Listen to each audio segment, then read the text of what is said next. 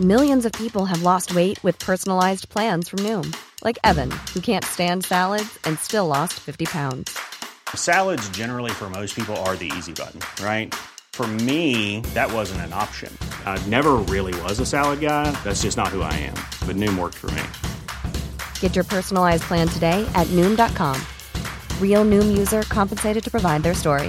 In four weeks, the typical Noom user can expect to lose one to two pounds per week. Individual results may vary. This is Chrysalis. Part 14.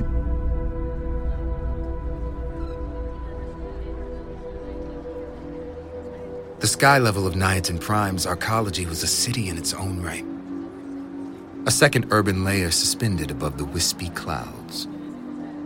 The collection of expansive terraces, lush gardens, and broad walkways were wrapped by a shimmering breaker field, deflecting the cold winds present at those heights, particularly at night. I stood on one of those terraces, gazing at the breathtaking sight as I leaned over the railing. The endless city sprawled out below, a sea of artificial lights reflecting the stars above. It was beautiful. I stood with the bright blue and yellow lights to my back as nearly a hundred automated vid cams fluttered over the crowd behind me, zipping back and forth in an endless effort to record something interesting. There were many worlds across the Galactic Federal Council keen to see this event unfold. After all, it wasn't every day new galactic accords were signed. For the moment, I enjoyed taking some time to recuperate, taking an occasional glimpse at the buzzing crowd. Oh, meat? Really? I turned to look at my approaching assistant carrying a plate of food. He was an odd piece. Almost an opposite picture of myself. He was short and stocky, and his skin was scaly rather than smooth.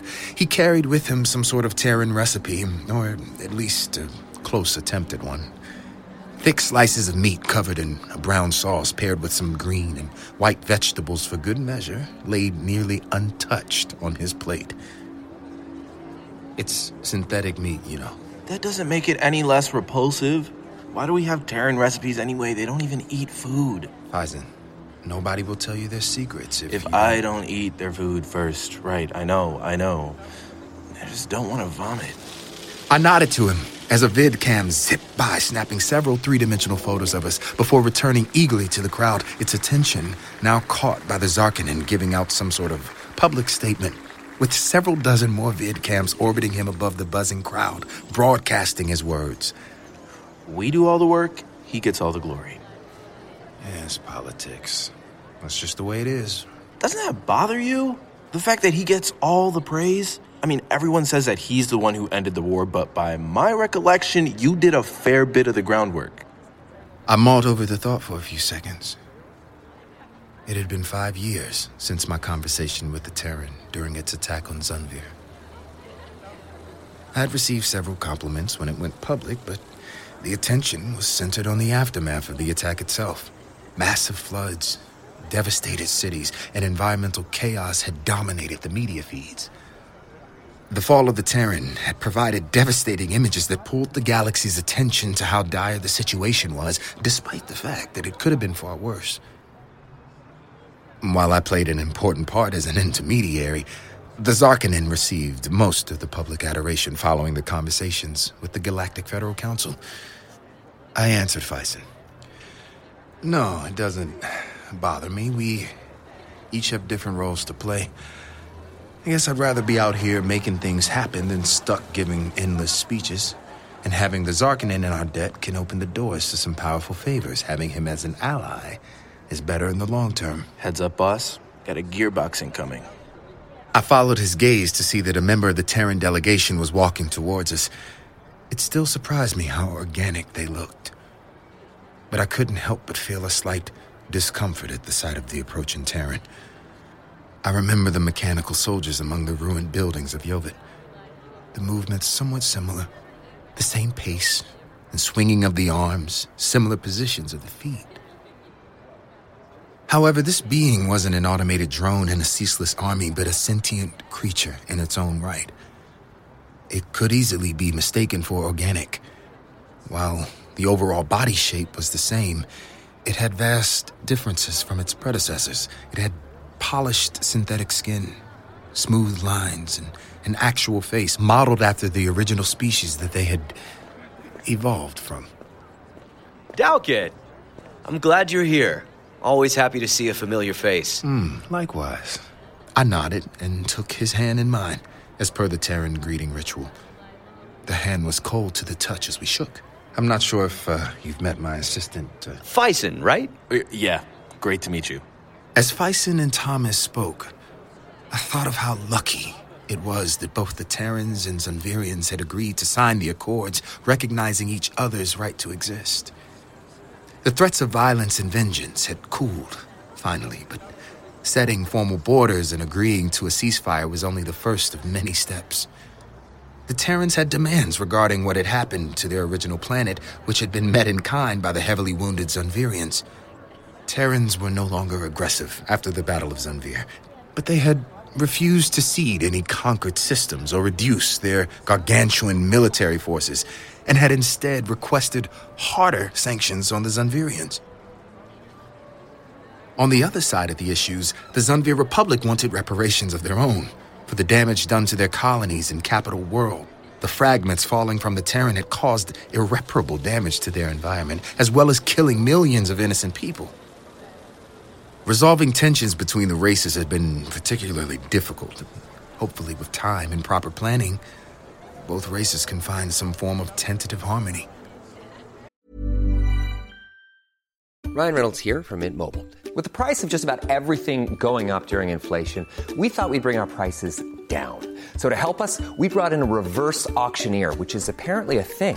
Mint Mobile unlimited premium wireless. Ready to get 30, 30, bit to get 30, bit to get 20, 20, 20, bit to get 20, 20, bit to get 15, 15, 15, 15 just 15 bucks a month. So, Give it a try at mintmobile.com/switch. slash $45 up front for 3 months plus taxes and fees. Promo rate for new customers for limited time. Unlimited more than 40 gigabytes per month slows. Full terms at mintmobile.com. In the year 2072, as our world reels from climate chaos, there is one beacon of hope Pura, a sanctuary amidst the devastation, safeguarding its inhabitants from the relentless onslaught of environmental disasters. Meet Demetria Lopez, the face of Pura's pristine image. But beneath the facade lies a chilling truth. When Demetria uncovers a secret that could shatter everything Pura stands for, she faces a choice loyalty or truth, preservation or revelation. From Wondery, the makers of Academy and Dr. Death, comes an electrifying new series, The Last City, starring the talents of Rhea Seehorn, Jenny Tirado, and Maury Sterling. Prepare for a gripping tale of intrigue and moral reckoning. Subscribe to The Last City on the Wondery app or wherever you listen to podcasts. And for an exclusive experience, join Wondery Plus to binge all episodes early and ad-free. The future of Pura awaits.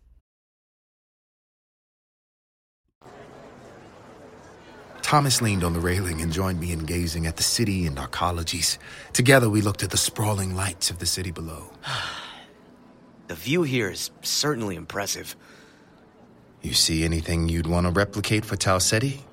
I had the chance to visit the orbital habitat a few weeks ago, and I was impressed with the city's progress. Like they'd listen to me. No.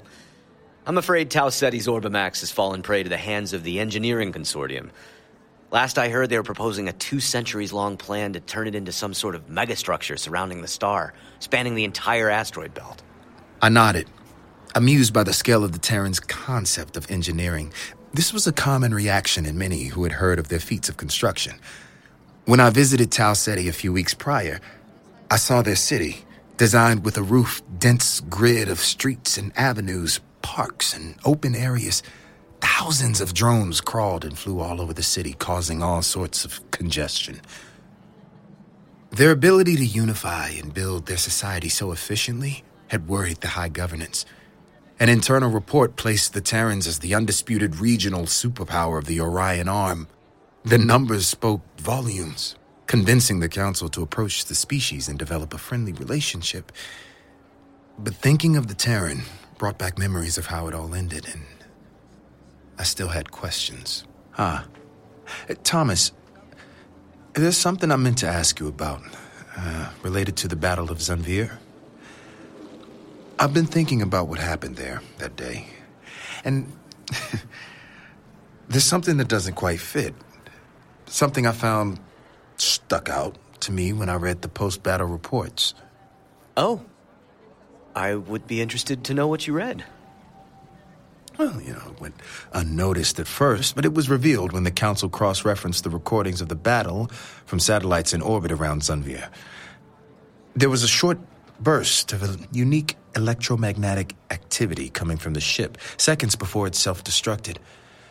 The analysts think it was some sort of transmission, although nobody I asked had determined what it was, other than the profile of the pattern matches the. Dowkett, Dowkett, I wasn't present at the battle myself, so I didn't receive that transmission, whatever it might have been. But you have to remember that our progenitor was a very troubled and confused mind. And right at the end, it was under an enormous amount of stress and self doubt, all while piloting a heavily damaged ship. The most likely explanation for that EM burst is a simple malfunction.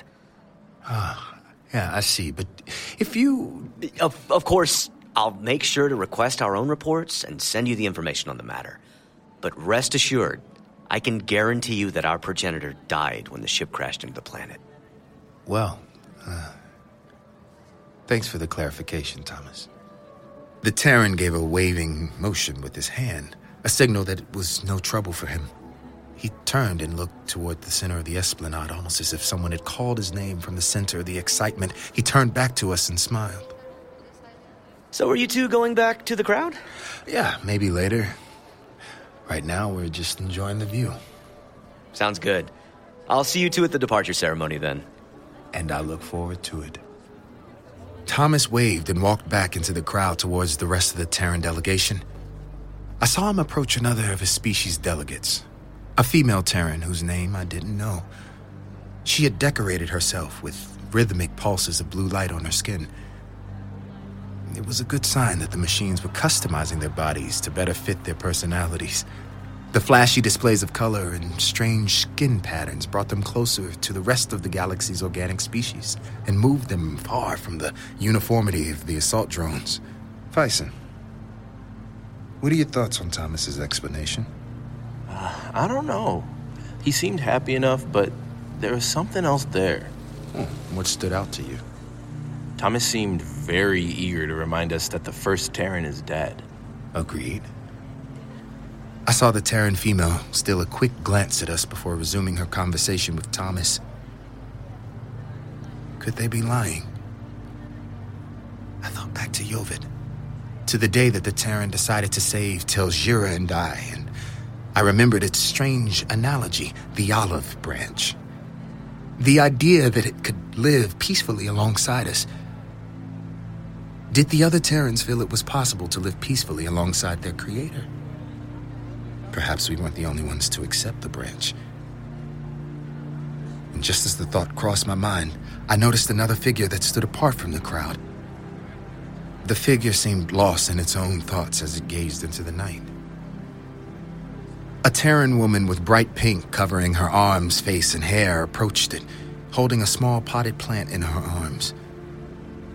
She whispered something to the lone Terran that I couldn't make out from a distance. She took its hand and started to pull it away from the railing, and just then, it caught my eyes. We stared at each other for a moment, and a solemn expression crossed its face.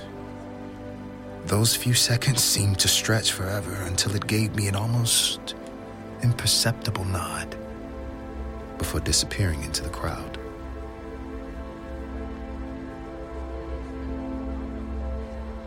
So, do you think they're lying? No, no. No, I don't think they're lying. I know they are.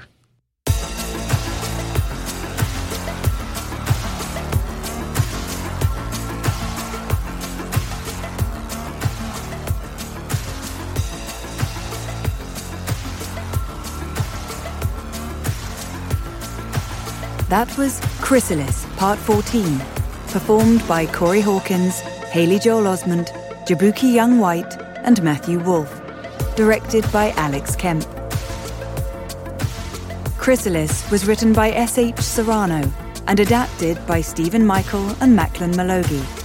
Chrysalis is executive produced by Corey Hawkins, executive produced by Stephen Michael, and associate produced by Sarah Newton at Gunpowder and Sky.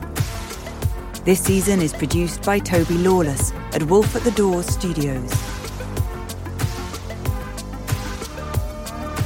Dust is executive produced by Floris Bauer, Van Toffler, and Eric Bromberg. Original music for Chrysalis composed by Alex Kemp. Sound design by Josh Falcon at Wolf at the Door Studios. Special thanks to Helen Sadler, Jake McCarthy, Ali Montez, Mark Holden, and Alison Borelli.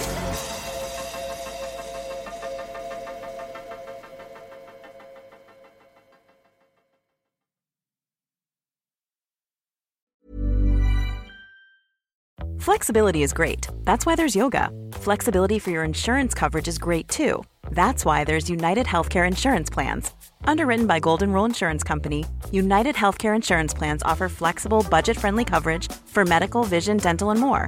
One of these plans may be right for you if you're, say, between jobs, coming off your parents' plan, turning a side hustle into a full hustle, or even missed open enrollment. Want more flexibility? Find out more about United Healthcare Insurance Plans at uh1.com.